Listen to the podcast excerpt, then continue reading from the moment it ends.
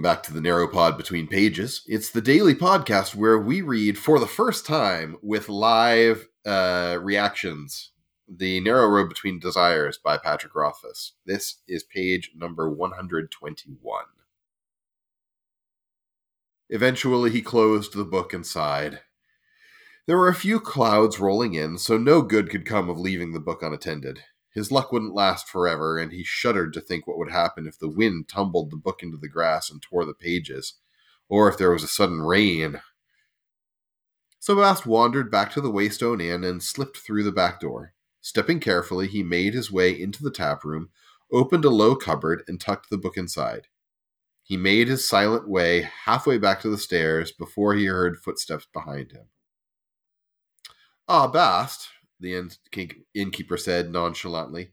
Have you brought the carrots? Bast froze, caught awkwardly mid sneak. He straightened up and brushed self consciously at his clothes. Uh, I haven't quite got round to that yet, Reshi. The innkeeper gave a deep sigh. Bast, I don't ask a. He stopped and sniffed, then eyed the dark haired man narrowly. Are you drunk? Bast looked affronted. Reshi! The innkeeper rolled his eyes. Fine, then. Have you been drinking? I've been investigating, Bast said, emphasizing the word. Did you know Crazy Martin runs a still? That's the end of the page. I'm John from Vintus. I'm Joy. And I'm Patrick. All right. Get some interesting commentary here. We have a kind of a reprise of the very opening where Bast is sneaking around the inn and does not fool Kvothe. We also who's again get... only referred to as the innkeeper. I was going to mention that as well. Innkeeper and Bast calls him Reshi, but we still do not have him named uh, by either of his uh, names. Yeah. We also get a little reference to the part. I think it's in Wise Man's Fear when um, Bast is doing his eeny, meeny, miny, mo rhyme and tasting, tasting, not drinking. tasting comes before drinking. yeah, that's um the beginning of Wise Man's Fear, I believe. Yeah. Yeah. I love that little poem. That is pretty good. Um, I've been investigating.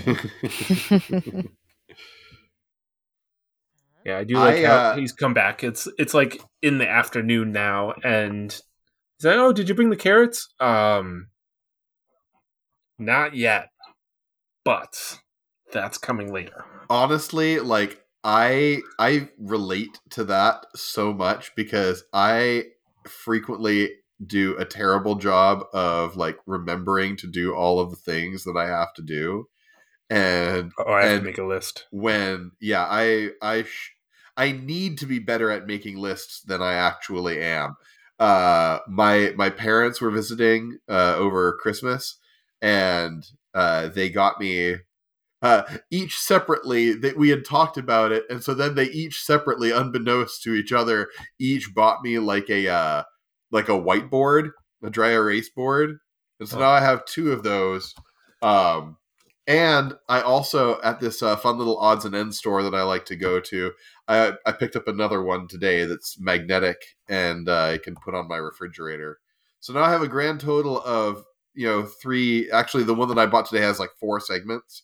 So I have like four dry erase boards, and I'm definitely going to be super organized now because the lack the lack of a of a of a physical item has has heretofore uh, been my problem. Definitely, that's certainly been the issue.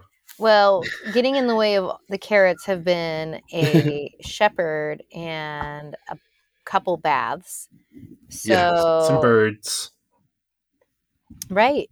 So I'm curious to see uh, what happens next to get in the way of the carrots. um, why do we think that Bast is self consciously brushing his clothes? Oh, it's just like that awkward, you know, like something to do with your hands when you're caught in something uh, embarrassing. Like he's not self conscious about his clothes per se. It's just like, oh, um, I uh yeah, I'm I'm I'm getting to that for sure. I think it's just the particular physical tick uh that that comes to him for that. hmm On this page, we get a thing that I notice Rothfuss does a lot where he starts a sentence with, um, for example, on this page, we got stepping carefully, or in the book, there's like a lot of moving slowly, or Uh-huh. something like that. hmm That's Mm. like a very Rothfussy sentence. Swifty. yeah, I mean, not all not every adverb is a Swifty. Like um, but yeah. I like it. I just, it's like a thing that you notice in in Well, Rothfuss's writing I think a it's lot. I think it's it's nice to have those things at the beginning of a sentence because that like that like sets it like gives context for the rest of the sentence like it, it allows you in your mind's eye to to more accurately or, or with greater detail at least like imagine what's going on. I do have a minor prose uh, bone to pick here though. Um, he made his silent way halfway back to the stairs and i don't think you need both ways there. Like he made a silent way half back to the stairs. Uh, Or- I don't know, does that sound awkward to you? Yeah, don't. I mean, this particular one doesn't bother me, but I, I get what you're saying. I, I I've noticed that in other spots, and it's been like, oh, that's kind of a little off. Yeah. To be honest, I've noticed it more like in more spaces in this book in particular than in almost any other part of of Pat's writing. I agree. Yeah, same. Like I yeah. um, I wonder if it's actually more frequent, or if it's just we notice it because of how we're reading it. Right. I maybe don't know. maybe Mid sneak. That's a fun one, yeah. I like that. Uh I don't know, can we connect up anything else or or I don't, I think we need think to so. need to push. I feel like there isn't a ton on this page. We got us. this. We got this scene in the lightning tree. I think. Yes. So there's not a lot that's new. No. Um, if we're gonna finish early, maybe we should do some housekeeping. I, I have a tip regarding whiteboards. If you're going to put a whiteboard on your fridge, I highly recommend putting a list of what's in your freezer on the fridge. Ooh, Because, nice. I like that. Because. I forget what's in the freezer. Sometimes there's stuff that like gets in the back, and then you forget about it, and then you never use it. well, So if I've you only put a list of what's in your freezer, it, it helps to use it. that's so. that's a great tip. I like that a lot. I've only been here like six months, and uh, I've had the power on for a significantly smaller portion of that time. Um, so my freezer hasn't had a chance to accumulate a lot yet. I've got a pretty Yeah. good mental inventory of it already, but uh, but that But is give it time. nevertheless, and uh, yeah, yeah, yeah. No, I certainly will eventually accumulate lots of uh, mysterious oddments uh, in my freezer, um, and hopefully none of them will be. Uh, oh, we talked about that's not a.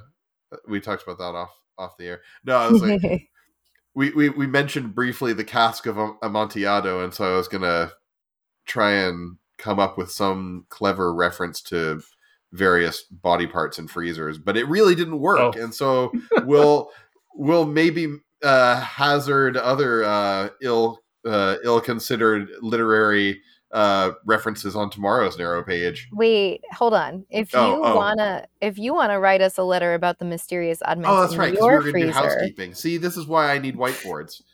please write us at the narrow pod between pages at gmail.com.